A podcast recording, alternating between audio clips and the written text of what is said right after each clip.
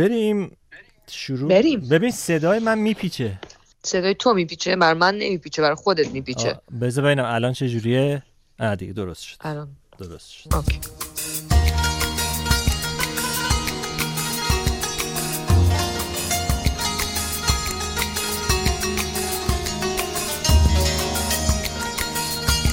سلام من مهدی تاهباز هستم و این اپیزود دیگری از پادکست سینما سانسور که در رادیو فردا تولید میشه. اپیزود قبلی وعده دادم که در این اپیزود گفتگویی خواهید شنید با گلشیفته فراهانی. مفصل براتون گفتم در قسمت قبل که چه بر سر فیلم سنتوری به کارگردانی داریوش مهرجویی اومد. از اینکه قرار بود بعد از کلی حاشیه و ماجرا و سانسور بالاخره در تابستان 1386 اکران عمومی بشه اما دو روز قبل از نمایش دستور دادن که فیلم نباید روی پرده بره. بعد از چند ماه هم که سیدی قاچاق سنتوری بیرون اومد و پرونده اکرانش برای همیشه بسته شد. در گفتگو با گلشیفته فراهانی خواهید شنید در مورد ماجراهای سنتوری. انتخابش برای این فیلم و بازی در نقش هانیه. در مورد درخت گلابی هم خواهید شنید. اولین فیلمی که گلشیفته بازی کرد و اینکه آقای مهرجویی چطوری شد که رفت سراغ گلشیفته 14 ساله. در مورد داریوش مهرجویی هم خواهید شنید و تأثیری که گذاشت بر زندگی کاری گلشیفته فراهانی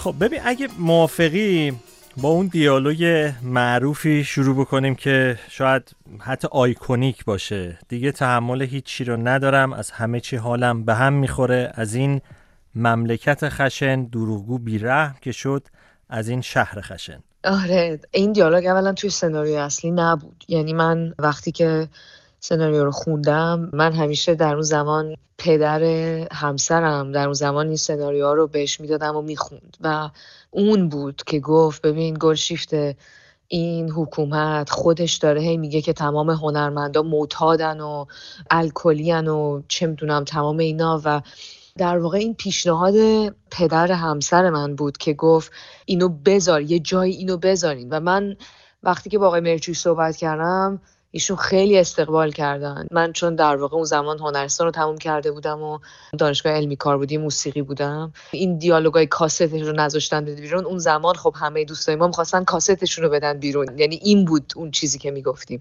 و خب این دیالوگ هم آره یکی از چیزایی بود که بعدا منو صدا کردن که برای صدا گذاری کی صدا کردن؟ کی قرار شد که عوض بکنین؟ زمان جشنواره. وقتی که می‌خواستن در واقع فیلم رو تو جشنواره نشون بدن گفتن تمام این ممیزیا اومده. اولا که گفتن اصلا فیلم رو نمیشه نشون بدن. حالا اونو بعدا راجبش صحبت می‌کنیم چرا. ولی بعدا گفتن هیله خب حالا یه سری چیزها رو باید عوض بکنیم و ببریم و این برابر بکنیم. یکی از چیزها همین بود که من رفتم تو استودیو و همین به قول تو این از این مملکت خشن گفت از این شهر خشن که همه رو دروغ و بیره می‌کنه. و اگه آدم چقدر زنده میمونه؟ آخه اینم شد زندگی؟ آروم باش. چه جوری آروم باشم؟ دیگه تحمل هیچی ندارم. از همه چی حالم به هم می‌خوره از همه چی بدم میاد. از این شهر خشن دروغگو بیرم از این مملکت خشن دروغگو بیرم که همه رو معتاد بدبخت می‌کنه. این مثلا یکی از چیزایی بود که تو صداگذاری عوض کردیم. چیزای دیگه هم بود ولی خب اینو خیلی خوب یادمه برای اینکه خیلی در واقع مقاومت کردم توی استودیو برای عوض کردن این و آقای مرچویی خدا بیامرزشون و آقای فرازمند واقعا روحشون شاد گفتم ببین گوشیفت اینا رو نکنیم فیلم رو نمی‌ذارن نشون بدیم تو جشنواره و دیگه هممون یه جوری این جام زهر رو سر کشیدیم دیگه یعنی گفتیم حالا بهتر که حداقل فیلم رو نشون بدن ولی من اینو بگم. بگو بگو, بگو. تو بگو. ببین نسخه های متفاوتی از سنتوری وجود داره. برای اون جشنواره اون سال یادت هست که چه صحنه هایی در اومد. من فیلمو تو جشنواره دیدم خیلی هم نمایش ای داشت. ولی من یادم نمیادش که چه صحنه هایی نبود که بعدا تو این نسخه های کاملتری که در اومده هست. ببین حقیقتش رو بگم من اون زمان دقیقا زمانی بود که خورده بود به اون موقعی که پاسپورت منو گرفتن و در واقع همش تو بازجویی بودم و دادگاه انقلاب و توی همون دادگاه انقلاب یک سری کسایی که بغل من نشسته بودن کسایی بودن که سیدی سنتوری رو فروخته بودن. یعنی داستان عجیبی بود. بنابراین اصلا حضور ذهن ندارم. مثلا برای درخت گلابی خیلی یادمه ولی سنتوری یادم نیست کجاها رو در آوردن کجاها رو بریدن گذاشتن. مثلا نمی‌دونم اون عقد ما رو گذاشتن. نز... یعنی ببین مثلا یه چیزی ته ذهنم میگه که اون عقد نبود ولی توی جشنواره یا مثلا بهت بگم سکانسی که شاید دنبال قلم می‌رفت توی خونه مادرش که اونا در واقع یک سفره داشتن یک چیزایی از اونو زدن یادمه یه چیزایی. ولی اینو بگم که مشکل اصلی که داشتن با این فیلم عبای علی سنتوری بود. یعنی می‌گفتن که این چرا عبا تنشه؟ اسمش هم که علیه. خب این مسئله بزرگ فیلم که می‌گفتن آقا ما که نمی‌تونیم کل صحنه هایی که علی سنتوری عبا رو دوششه که ببریم که و یادم یه شبی آقای مرچویی همسایه ما بودن تو اون سالا. یعنی خونمون پیاده هفت دقیقه پنج دقیقه راه بود پیاده. و ما خیلی شام و نهار زیاد با هم میخوردیم. و یادم با خنده و شوخی داشتن تعریف می‌کردن که آره بابا من بهشون گفتم که بابا این عبا داره اینو محافظت می‌کنه. این عبا مراقب اینه. تمام اینا که بذارن این فیلم یه جوری نشون بدن. منتها موضوع اصلی که روش دست گذاشته بودن واقعا اون عبایی بود که روی دوش علی بود در واقع.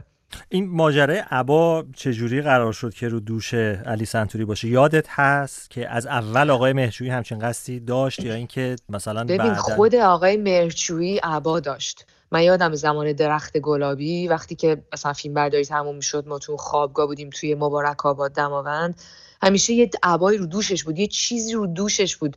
دوست داشت و همیشه من یادم به من می‌گفت گل شیفته تو باید لباسایی رو بپوشی که همینطوری مثل عبا بیفتن و شل باشن و دور تو بگیرن و یعنی این اصلا استتیک زیبایی این چیزی که در واقع یک این پارچه که دورش بود و دوست داشت اون زمان به خصوص حالا من یادم زمان درخت گلابی. بعدا نه بعدا برای که سنتوری ما فیلم کنم توی زمستون فیلم برداری کردیم و خب بیشتر یه چیز پاییزی بود اون چیزی که یادم میاد. توی خونهشون هم عبا داشتن. خوششون یعنی میمد یعنی زمستون قبل از جشنواره فیلم برداری کردین؟ سال قبلش سال 84 آره. تو جشنواره سال 85 بود. آره من یادم 2007 بود دیگه. یعنی ما در واقع سال 2007 که من رفتم برای فیلم برداری فیلم ریدلی سکات لس آنجلس ما فیلم آماده بود که می‌خواستیم ببریم الی با آقای فرازمند. و خود آقای مرچویی که رفتیم لس آنجلس نشون بدیم که من اونجا بود که رفتم ریدلی رو دیدم و تمام این داستان رو شروع شد. منتها اون موقع گفته بودن که ما این فیلم مجوز نمیدیم. یعنی مجوزی نداده بودن. منتها این چیزی که میگم فکر می‌کنم آره سال 2007 بود و بعد مشکلات پیش اومد و بعد تو همون سال در واقع 2008 شده بود برای اینکه جشنواره تو فوریه است. حالا من تاریخ های فارسی شو بهمن ماه میشه. آره دقیقاً.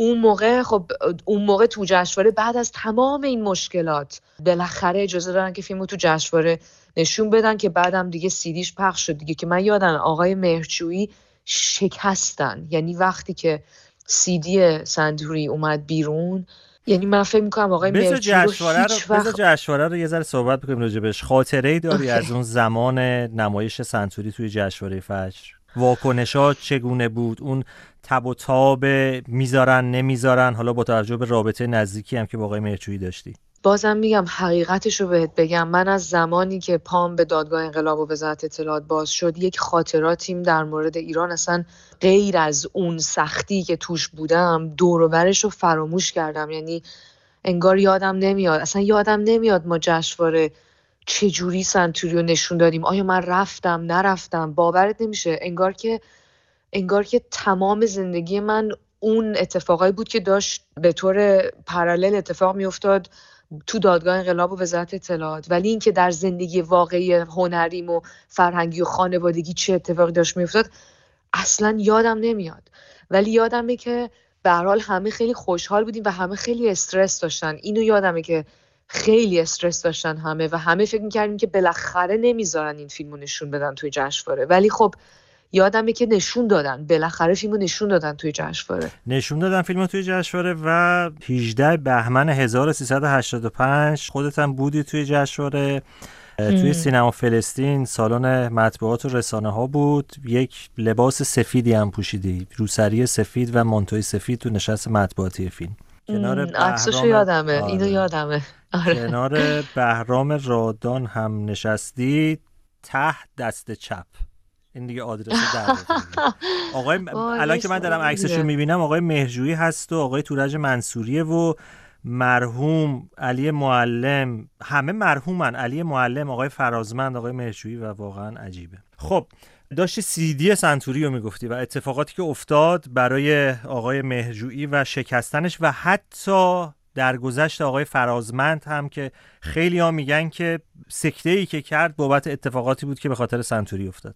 وای اصلا من اون زمان رو یادم نمیره. یعنی وقتی که این سیدی اومد بیرون و اولش که ما اون شب رفتیم خونه های مرچوی یعنی واقعا مثل یک ببر توی قفس بود. نمی‌دونست با خودش چیکار کنه. یعنی انقدر خروشان بود و همش فکر می‌کردن چه جوری جلوشو بگیرن چه بعد ماها خب همه می‌دونستیم که هیچ کاریش نمیشه کرد ولی اونا انگار تمام امیدشون این بود که بتونن جلوی این سیدی رو بگیرن آدم ها رو بگیرن نذارن این سیدی پخش بشه. ولی می‌دونی مثل یه صد شکسته بود و آقای مرچویو میگم من هیچ وقت انقدر شکسته و داغون. من فکر می‌کنم آقای مهرجویی اون لحظه یعنی مرگ اول آقای مهرجویی برای من اونجا بود. اونجا آقای مهرجویی یه قسمتی از روحش مرد. مرد. یعنی هر فیلم سازی که فیلمش رو سانسور می‌کنن انگار دست و پاشو دارن می‌برن. و به خصوص بر آقای مهرجویی که هر خط از دیالوگ هر قسمتی که توی فیلمش هست داره یه حرفی رو می‌زنه. و برای اون که قبول کرده بود همه این چیزها رو ببرن که فیلم رو نشون بدن. و حالا با وجود اینکه اینو قبول کرده بود این فیلم اینطوری تلف شد و خب به هر حال یک سرمایه مالی هم بود. یعنی ما اینو فراموش می‌کنیم. حالا غیر از مسائل روحی که داشتن آقای مرجویی یکی از تهیه کننده های فیلم بودن. پولی که به هوا رفت. جدا از اون تراژدی که بر روح ایشون وارد شد و همینطور آقای فرازمند و در واقع اصلا اون تیم یه جوری شکسته شد. ما همه شکستیم یه جوری. و خیلی معتقدن که نمایش ندادن سنتوری و توقیف سنتوری مسیر فیلمسازی داروش مرچویی رو عوض کرد و یه جورایی حتی بخوان یه ذره بدبینانه هم نگاه بکنن مرگ هنری داروش مهجویی بعد از توقیف سنتوری رقم خورد. ببین من چون حقیقتش رو بگم بعد از سنتوری هیچ کدوم از فیلم های آقای مهرچویی رو ندیدم. یعنی نمی‌دونم حالا از درد بود از سختی بود که نمی‌تونستم اصلا ببینم. ولی خب می‌دونی به نظر من چقدر میشه تیشه به ریشه یه درختی زد و اون درخت بمونه پا جا بمونه. یعنی من فکر می‌کنم اینکه ایران هنوز زنده است. یک معجزه است یعنی آتیشی داره میسوزه تو مملکت از عشق به هنر و شعر و فرهنگ ایرانی که یک معجزه است که برخلاف تمام این جفایی که به ایران شده و هنوز فرهنگ و هنر زنده است خب من فکر می‌کنم آقای مرجویی هر موجودی هر انسانی یک مرزی داره که بتونه بمونه بعد از شکستن کجا بودین؟ چی زدین؟ مثل همیشه جز گل چیز دیگه هم بهتون دادم؟ تو که جاشو خوب بلدی که تو کیفمه. برو وردار هرچی می‌خوای دود کن بره باز نیمده شروع کردی؟ که تو نصف شب هرکرات با اون مرتیگه لنده تو خیابون می‌کنی؟ به ما که می‌رسی سگرمات میره تو هم؟ صد دفعه بهت گفتم اینا رو اینجا می‌ذاری جمع می‌کنی. من کلفت نیستم کلفت نیبردی تو این خونه. خاک بر سر. موضوع حرف زدنت باشه. یعنی کیفتو با اون حمال می‌کنی؟ فقط از یه چیز میترسه. معلومه میترسم. غیرت دارم. تو غیرت داشتی احتیاط میذاشتی کنار.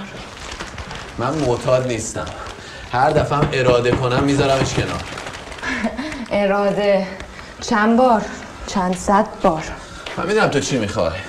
تو می‌خوای از شهر من خلاص بری شوهر بهتر بکنی. که منظم باشه مرتب باشه خوبم ویولون بزنه بهتم برسه. دست من نزنا آره اصلا دقیقا همینطوریه که میگی. یه بار شده فکر کنی من آدمم یه زنم دوست دارم شوهرم بالای سرم باشه. ها واسه چی زندگیم و جوونیم و زندگی آینده بچه هم همه رو بزن به پای تو؟ توی که نه شوهری نه آدمی نه مسئولیتی سرت میشه که چی؟ که فقط یه عشق داری بدبخت بیچاره. دوا جنس. کارتو با داروش مهرجویی شروع کردی. سینما رو با داروش مهرجویی شروع کردی. درخت گلابی. توی خانواده هنرمند متولد و بزرگ شدی. اما اون شروع کارت با داروش مهرجویی چقدر تاثیر داشت؟ توی روندی که بعدا به عنوان یه بازیگر ادامه دادی. خب ببین میگم یکی از چیزهایی که منو خیلی منم شکست با به قتل رسیدن آقای مهرجویی و همسرشون این بود که آره من بودنم و این دری که باز شد به روی سینما به من به خاطر آقای مرجویی بود. اولا که من هیچ وقت نمی‌خواستم بازیگر بشم یعنی من دنبال بازیگر شدن نبودم هیچ وقت. ایشون بودن که اومدن دنبال من. حالا به واسطه خواهرم شقایق بود که اصرار داشت و با آقای شریفینیا که در واقع به واسطه خواهرم ایشون منو خواستن و ایشون اصرار فیلم لیلا بازی کرده بود درست میگم؟ بله درست بعد از فیلم لیلا وقتی که شقایق شنید که آقای مرجوی در واقع دنبال یک دختر میگن که 14 سالشه و دقیقا همون چیزیه که منم پدر من تمام این 14 سال یک عالم فیلم ها رو می‌خواستن که ما بریم بازی کنیم. من برم آذرش به ولی پدرم به هیچ وجه اجازه نمی‌داد. یعنی این در رو کاملا بسته بود و قفل کرده بود. امکان نداشت اصلا بذاره آدما راجبه که من وارد سینما بشم باهاش حرف بزنن. بنابراین اینو چرا؟ چرا آقای فرهانی در قفل کرده بود؟ ببین پدر من از سختی های این کار به نظرم باخبر بود و نمی‌خواست ماها وارد همون سختی ها بشیم همون زندگی می‌دونی آرتیستی که همش رو هواست. یعنی کلا تو اگر آرتیستی تو ایران زندگی نداری. زندگی رو هواست. و پدر من به عنوان کسی که خودش زندگیش رو هوا بود حالا سال اول انقلاب ممنون کار بود نمی‌تونست کار کنه کلا بیچاره کرده بودن پدر منو. سالهای سال هنوزم بیچارش می‌کنن. این بیچارگی رو برای من نمی‌خواست. حالا شقای خودش دوست داشت خیلی بازیگر باشه ولی من و آزرخش برادرم نمی‌خواستیم و اصلا علاقه ای نداشتیم و اونم به هیچ وجه اصلا نمیذاش ما نزدیک بشیم به این حرفه. حالا هم پدرم هم مادرم. و برای اونا بیشتر یعنی می‌خواستن من موسیقی رو ادامه بدم. و آقای شریفینیا اینو می‌دونست. اینو می‌دونست که به هیچ وجه نمی‌تونه با پدر من راجع به این موضوع حرف بزنه. و شقایق هم که اینو می‌دونست یعنی اصرار شقایق بود. و آقای شریفینیا که کلی بازی دربارن اومدن یواشکی بدون اینکه مادر و پدر من خونه باشن از من عکس گرفت آقای شریفینیا برد به آقای مرچوی نشون داد. و بعد که آقای مرچوی خواست منو ببینه منو دیدن. یه خورده با من نشستن کار کردن. 14 سالم بود. فکر کنید دختر 14 ساله بودم.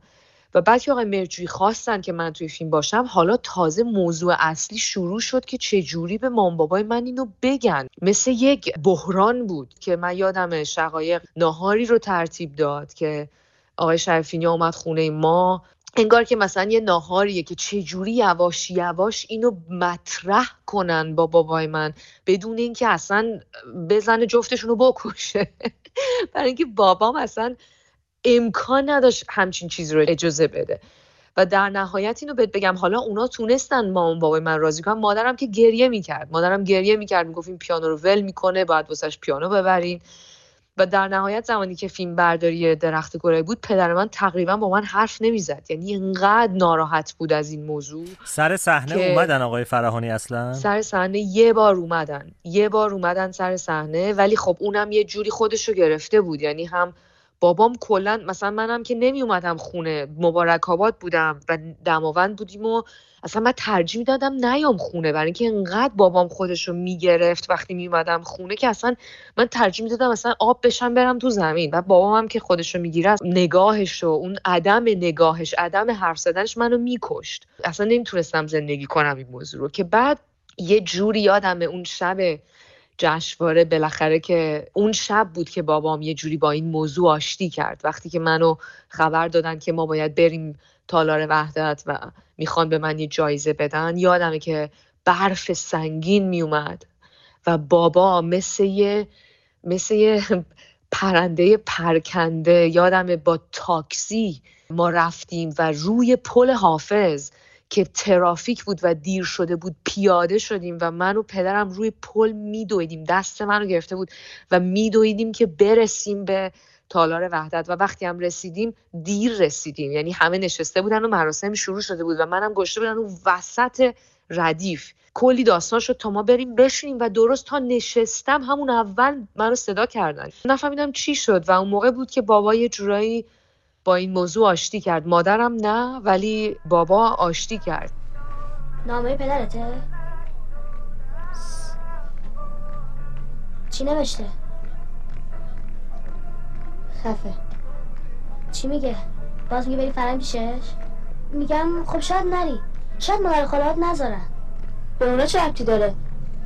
هیچ که نمی‌تونه جلو منو بگیره من میرم راستی همین چند روز پیش بود داشتن دعوا می‌کردن سر رفتن تو یکی گفتش که پاریس چرا شلوغیه. واسه تو خطر داره. یکی دیگه هم گفتش که اصلا با آدم ناجوریه. کلش به قرمه سبزی میده. همش دنبال کارهای عوضی و سیاست بازی و چه می‌دونم از جور حرفاست. غلط کردن. خیلی هم آدم ماهیه. آدم حسابیه. کلش کار می‌کنه. اصلا نمی‌دونم. به اینا چه ربطی داره؟ نگاهشون کن. دایای عزیز من. پاشید پاشید موقع کباب گنجیش که پاشید بیه زود. اصلا نمی‌دونم. پدر با شعور من چه ربطی به اینا داشته اصلا چرا مادر منو گرفته؟ الان که صحبت درخت گلابی هست یک صحنه بسیار معروفی هم وجود داره توی فیلم که توی جشنواره که نمایش دادن بود ولی بعد برای اکران عمومی حذف شد. بعدا هم آقای مهرجویی یک مصاحبه مفصلی کرده بود و به اشاره کرده بود به ماجرای سانسور اون صحنه. خودت توضیح بده که چی بود اون صحنه. همون به قول تو صحنه معروف. صحنه بود که یک در واقع خواب بعد از ظهر چرت بعد از ظهر بود که خب همه تو ایران همه چرت می‌زدن تو تابستون به زیر پشه بند و ما چه میگم فکر کنم همه بچه های خاطره از این چرت بعد از ظهر داریم. پشه بند و پنکه و گرما و همیشه هم به زور انگار که بعد این چرت بعد از رو می‌زنیم این صحنه رو من یادمه که وقتی که توی مبارک آباد این صحنه رو گرفتیم بعدا توی تهران که یک صحنه ای رو می‌خواستن بگیرن کلوزاپ ها رو جداگانه گرفتن. بعد یادمه که آقای کلاری حسابی میخندید به من می‌گفت اگر بدونی که الان من دارم چی می‌بینم تو این ویزور برای اینکه اون موقع اصلا دیجیتال نبود و 35 بود و اصلا مونیتوری وجود نداشت. فقط آقای کلاری بود که می‌دید تو داره چی میگذره. و خب کلوزاپ های خیلی بزرگ بود از صورت من detail های صورت من دستای من که خودش شدم اون موقع می‌گفت مثلا همچین کلوزاپ هیچ وقت نگرفته. یادمه. آقای کلاری خیلی همه هیجان زده بودن نسبت به این کلوزاپ ها. هی می اومدن مگسه رو می‌خواستن بشونن رو صورت من و کلی داستان داشت گرفتن این کلوزاپ ها. وقتی که فیلم آماده شد البته چیز بزرگی که روش دست گذاشتن همین کلوزاپ ها بود و گفتن که این پلانا شهوت برانگیزه. و یادمه که اون موقع هم آقای مرجوی هم گفتن آقای منوچهر محمدی فکر می‌کنم مسئول یه همچون قسمت سانسوره حالا نمی‌دونم کجا بود. اگر که حافظم مسئول درست باشه. آره مسئول اداره نظارت و ارزشیابی وزارت ارشاد بود. ولی بعدش خود آقای منوچهر محمدی یه گفتگویی کرد. این ماجرا رو انداخت به گردن سیف الله داد که معاون سینمایی بود در اون زمان در اون سال. خب من اینا رو نمی‌دونستم چون من بعدا با آقای منوشهر محمدی کار کردم می مثل مادر رو کار کردم و خود می مثل مادر رو خواستن کلی سانسور کنن. یعنی این دایره سانسور یعنی کسایی که سانسور می‌کردن افتادن به اینکه فیلماشون سانسور بشه که خیلی برای من جالب بود اون موقع. برای اینکه من یادمه که آقای مهرجویی هی می‌گفت هی اسم آقای محمدی رو می‌گفت و من داشتم با آقای محمدی کار می‌کردم و بعد افتادیم به سانسور خود می مثل مادر حالا می مثل مادر اونقدر اتفاقی برای سانسورش نیفتاد که فیلم مارمولک که آقای منوچهر محمدی تهیه کرده بود گرفتار سانسور شده از پردم کشیدنش پایین. دقیقا دقیقا. و بعدم می‌دونی گفتن که اصلا این صحنه اگر باشه اصلا فیلم کلا توقیفه و تمام این چیزا و شهوت برانگیزه و تمام این حرفا. و بعدم که برای اکران عمومی همونطور که تو گفتی در آوردن منتها باز میگم باز این اون ظرافت کار آقای فرازمند رو نشون می‌داد که یک جوری تو دیویدی این فیلم از زیر دستشون در رفت. یعنی دیویدی فیلم با اون صحنه در واقع به نمایش خانگی و تمام اینا اومد و خیلی باعث خوشحالی بود واقعا. برای اینکه خب خیلی صحنه شاعرانه و زیباییه واقعا. فقط کلوزاپا بود یا اونجایی که تلاش می‌کنین دستتون رو به هم برسونین هم بود؟ من که خواب بودم. آقا اینو به من اصلا نزن. من که خواب شخصیت من خوابه اون اونه که داره اونه که دقیقا دقیقا آره. آره اون شخصیت پسر هستش که میخوادش که آره که. صد درصد. اصلا اون بود و بعدم fade میشه تو قرمز. یعنی fade قرمز میشه. اون دستش که روی قالی داره میاد. من قشنگ یادم اون روزی که داشتن این صحنه رو می‌گرفتن و من داشتم دستای در واقع بازیگری که بازی می‌کردم داشتم نگاه می‌کردم. همیشه خیلی برام این انگار که حک شده توی ذهنم. محمد رضا اون دستاش و این. چون من توی این فیلم خیلی دستا و پاهای محمد رو خیلی می‌دیدم. شعبانه نوری آره. چون از درخت بالا می‌رفت من پایین درخت بودم. همیشه پا برهنه بود پاهاشو می‌دیدم دستاشو می‌دیدم. و خیلی جالبه که اون دستش بود که اصلا اون داستان اصل کاری سانسور بود که نمی‌دونی مثلا به کجا می‌رسه ولی چیزی که من می‌دونم اینه که میم شخصیت میم امکان نداره بذاره این اصلا کوچکترین نزدیک بشه بهش. اصلا تمام داستان فیلم بود که این نمی‌ذاره اصلا این پسر نزدیکش بشه و همش داره پسش می‌زنه و مسخرش می‌کنه و نمی‌ذاره اصلا رمانتیک بشه و, حتی اون دفترچش هم که می‌گیره شعراشو می‌خونه مسخرش می‌کنه یه شعری برای میم برای من او همش داره مسخرش می‌کنه و فکر کنم اگر که اون دستش به میم می‌رسید میم حتما با تبر قطعه قطعه می‌کرده شخصیت محمودو. یه صحنه هم هستش که سکانس پاک کردن اشکا و اون پارچه‌ای که خیس میشه. آره. و میم میاد که بگه که من دارم میرم و خب محمود گریه می‌کنه و ملافه رو می‌کشه روی سرش و میم اشکاشو پاک می‌کنه و بعد محمود میگه توی narration که اشکامو پاک می‌کنن و آخرش هم یه گوله برفم یه جوری نثارش می‌کنم و اینطوری میشه که میم میره دیگه میره پاریس. این چه جالب. یعنی من اون زمان اصلا نه قرار بود از ایران برم اصلا نه پاریسی در کار بود نه اصلا می‌خواستم هنرپیشه بشم. من بعد از اون فیلم تمام پیشنهادایی که بهم دادن و رد کردم و بازی نکردم و هنرستان ادامه دادم. و بعدم قرار بود برم وین که درس بخونم و برم کنسرواتور وین. ولی تو اون فیلم میم می‌خواست بره پاریس و همونجا در. طالعت نوشته شد که باید هنرپیشه بشی و بری پاریس.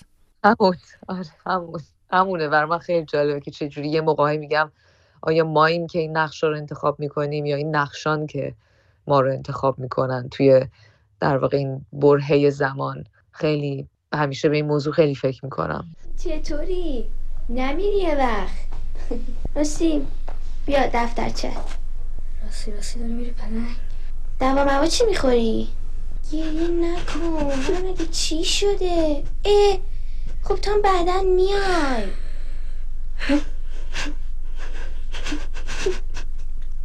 گریه نکن پیش از رفتن پیش از برای همیشه ناپدید شدن عشقهایم را پاک می کند و من حس می کنم که این کار دوری می آورد و دلم سخت می گیرد. خب برگردیم سراغ ماجراهای جشنواره فیلم فجر و نمایش درخت گلابی آقای فراهانی آیا فیلم رو دید توی جشنواره بالاخره؟ چرا فیلم رو با هم دیدیم و تقریبا یعنی دیگه کم مونده بود اگه گوجه فرنگی و تخم مرغ داشتن پرت کدوم سینما. دیدین؟ چرا؟ چون معمولا تو جشن بود چون تو جشنواره فلسطین بود. فجر یه ذره تحمل تماشاگرها بالاتره و می‌دونم. نه مهدی یعنی اینو می‌خوام بهت بگم. یعنی اون زمان من یادمه انقدر فیلم رو کوبیدن. یعنی نقدایی که من میخوندم انقدر من خجالت زده بودم و فکر می‌کردم وای چه افتضاحی. حالا 14 سالم بود. یعنی نمیفهمیدم. و بعد که ده سال بعد گذشت و همه از درخت گلابی به عنوان یکی از شاهکارهای آقای مرجویی نام می‌برن من به روز یادمه که چقدر اون فیلم و زمانی که فیلم بیرون اومد کوبیدن. وحشتناک. اینم یکی از این چیزهایی که کلا من تو زندگی زندگی کردم. یعنی هر چیزی تو زمانش چنان کوبیده میشه و بعد تبدیل میشه به یک چیزی که ارزشمند میشه. و اینم اینطوری بود. فیلم اصلا مورد توجه و مورد چی میگن بالا بردن و تمام این چیزا قرار نگرفت اون سال توی جشنواره. توی جشنواره وقتی که آقای فراهانی دید فیلم درخت گلابی رو راجب بازیت هم نظری داد یا نه؟ من یادمه که ببین انقدر محجور شده بودم و خجالت زده از اینکه مردم احساس می‌کردم که فیلمو دوست ندارن که بابام اون موقع خیلی منو حمایت می‌کرد. یعنی به من گفت تو خیلی خوب بودی بابا جون. یعنی کلا بابا راجع به سینما و فیلم و اینا هیچ وقت با ما حرف نمیزن الان هم نمیزن و هیچ وقت نمی‌زد. یعنی ولی اون حمایت خانوادم و دورم احساس می‌کردم با اینکه فیلم در واقع خیلی نقد شده بود و شاید پدرم هم اون زمان اونم دوست نداشت. حالا چه می‌دونم به خاطر مسائل سیاسی که تو فیلم بود و اینا نمی‌دونم.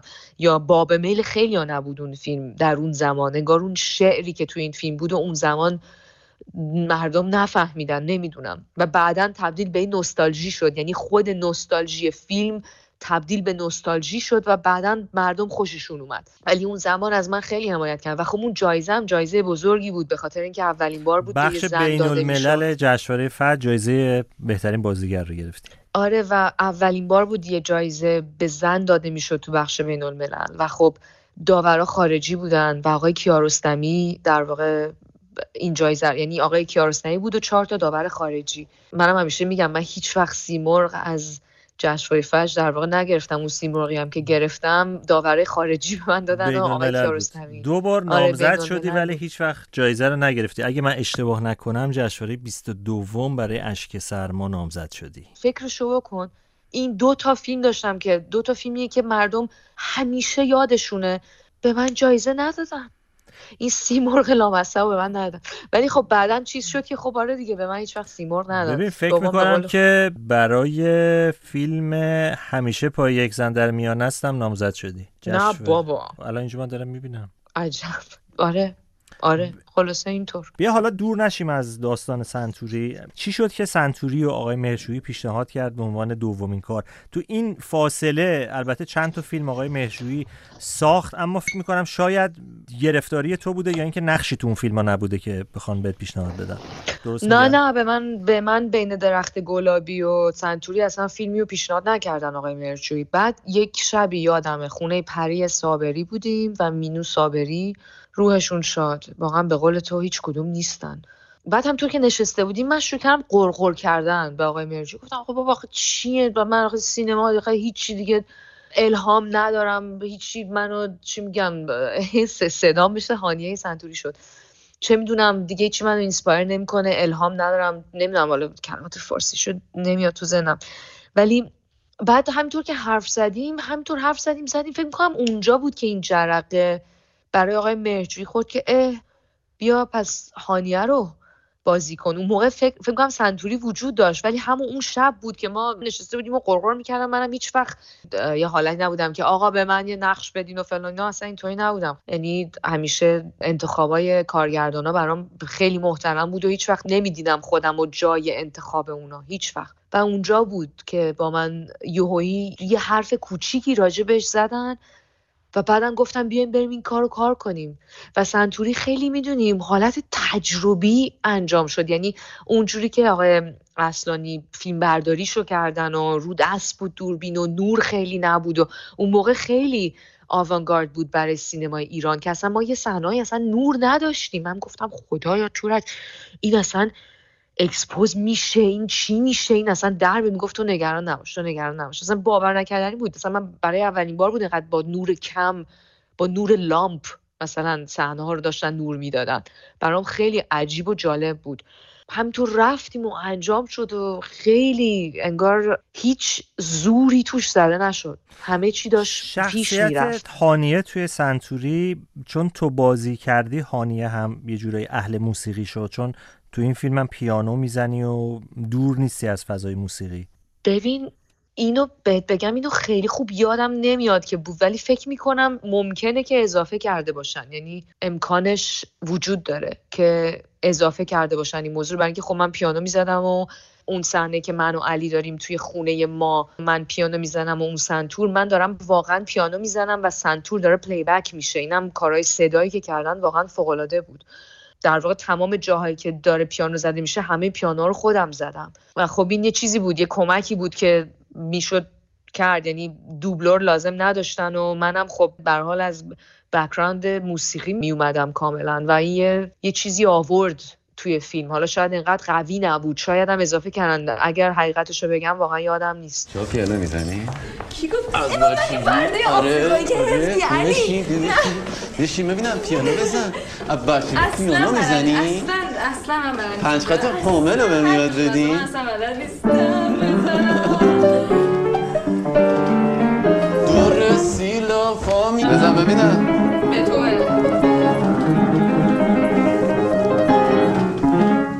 موزارت بزن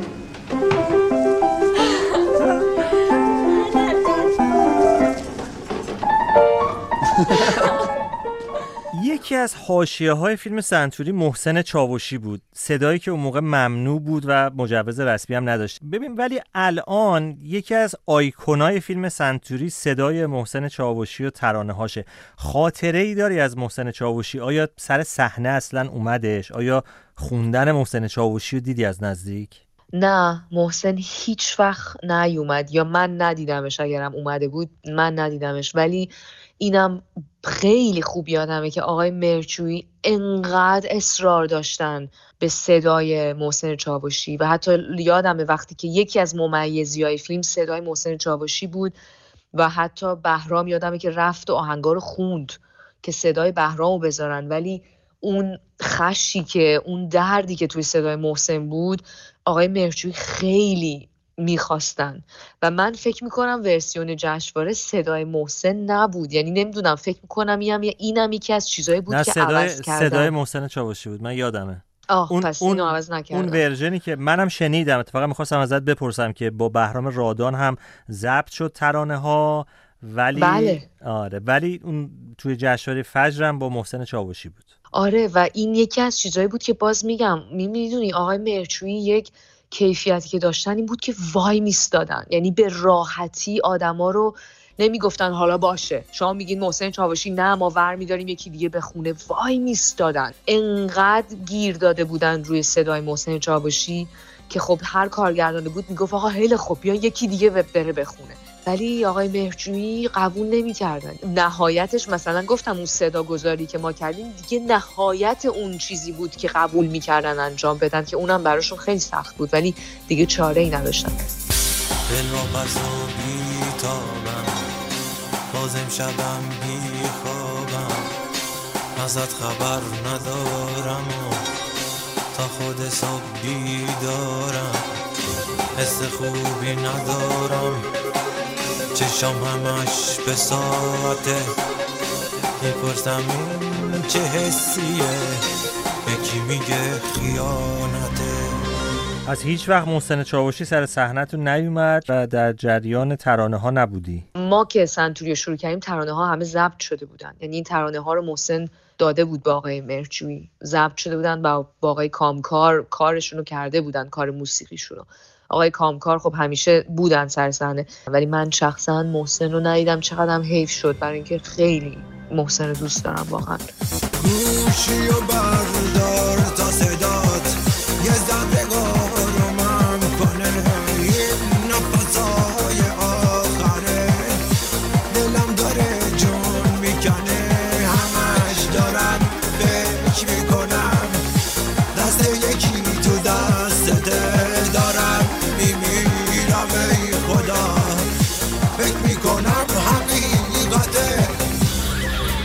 نکته دیگه هستش راجع به سنتوری؟ خب یه چیزی هم که شاید بخوام اضافه بکنم اینه که می‌دونی برای من به عنوان یه زن ایرانی که حالا یک بخشیش یکم من یه بخش سنتی دارم توی وجودم خیلی سخت بود اینی که من منی که انقدر عاشق علی بودم در واقع هانیه ای که عاشق علی بود علی رو ول کنه و بره.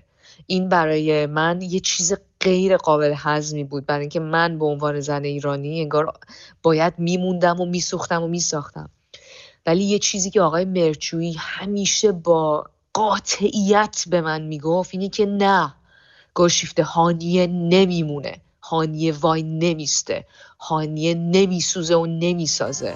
از وقتی هانیه همسرم گذاشته رفته دیگه دلم به کار نمیره. بعضی از برنامه ها رو قبول نمی کنم با بعضیش بدقولی می‌کنم و نمیرم. یا سر مدرس خوابم می‌بره یا می‌زنم زیر گریه. تنها بودم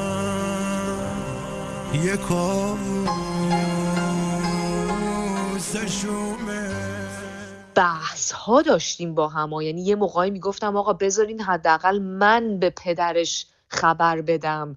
که این الان اینطوری شده که اون صحنه ای رو که اضافه کردن که من و جاوید می‌بینیم علی رو و بعد میگه که زنت زنگ زد ما رو پیدا کرد انقدر که من مغز آقای مهجویی رو خوردم که بگم آقا حداقل بذارین این هانیه نجات بده این علی رو. نمی‌تونستم تحمل بکنم که آقا این هانیه ول کنه و بره. اون قسمت سنتی درون من انگار که سختش بود.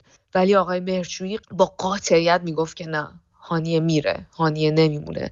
اون ته هم وقتی که هانیه میاد و میره و نیست خیلی جروزه می‌خواد. برای اینکه در واقع این عشق یه عشقی بود که تو سینمای ایران موند عشق هانیه و علی. یه عشقی بود که همه یادشون میمونه. ولی خب شکستن دیگه. آقای مرجوین رو شکستن و نخواستن که هانیه برگرده در واقع به علی. اون قسمت سنتی درونت هنوزم وجود داره؟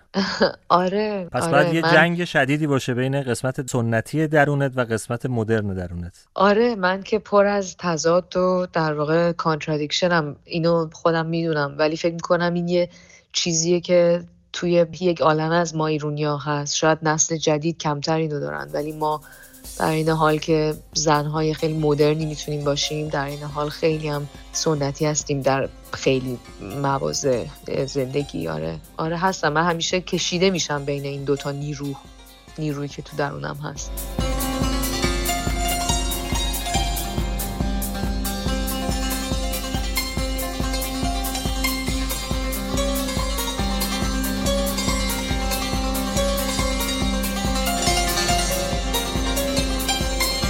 این هم از این قسمت پادکست سینما سانسور. ممنون که گوش دادید. اگر علاقه‌مند بودید در پادگیرها subscribe بشین. همچنین ازتون دعوت می‌کنم که در پادگیرها شنونده دیگر پادکست های تولید شده در رادیو فردا هم باشید. از جمله پادکست صحنه کاری از بابک قفوری آذر من اعتراف می‌کنم که دل برای خیلی تنگ شده. خیلی وقت ندیدمش. داری زب می‌کنی؟ دلم بخواد بغلش کنم. دلم برای بوش تنگ شده. من اعتراف می‌کنم به خاطر کارهای زشت من. مادرم بستری شده توی بیمارستان. نمی‌دونم زنده است یا مرده. آقا قطعش کن. بعد من اعتراف می‌کنم که از همه آدمایی که اینجا میترسم آقا بیا. من اعتراف می‌کنم که خیلی خستم. انقدر خستم که دیگه نمی‌تونم دروغ بگم. فقط یه چیز رو اینو می‌دونم که کار همه شما وای به ناموس زهرا من جرده کنی دست به این کسافت نزن. 1100 فیلمی درباره اعتراضهای زن زندگی آزادی. گفتگو با شبنم طلویی سازنده و بازیگر این فیلم در شماره تازه پادکست صحنه. از مجموعه پادکست های رادیو فردا.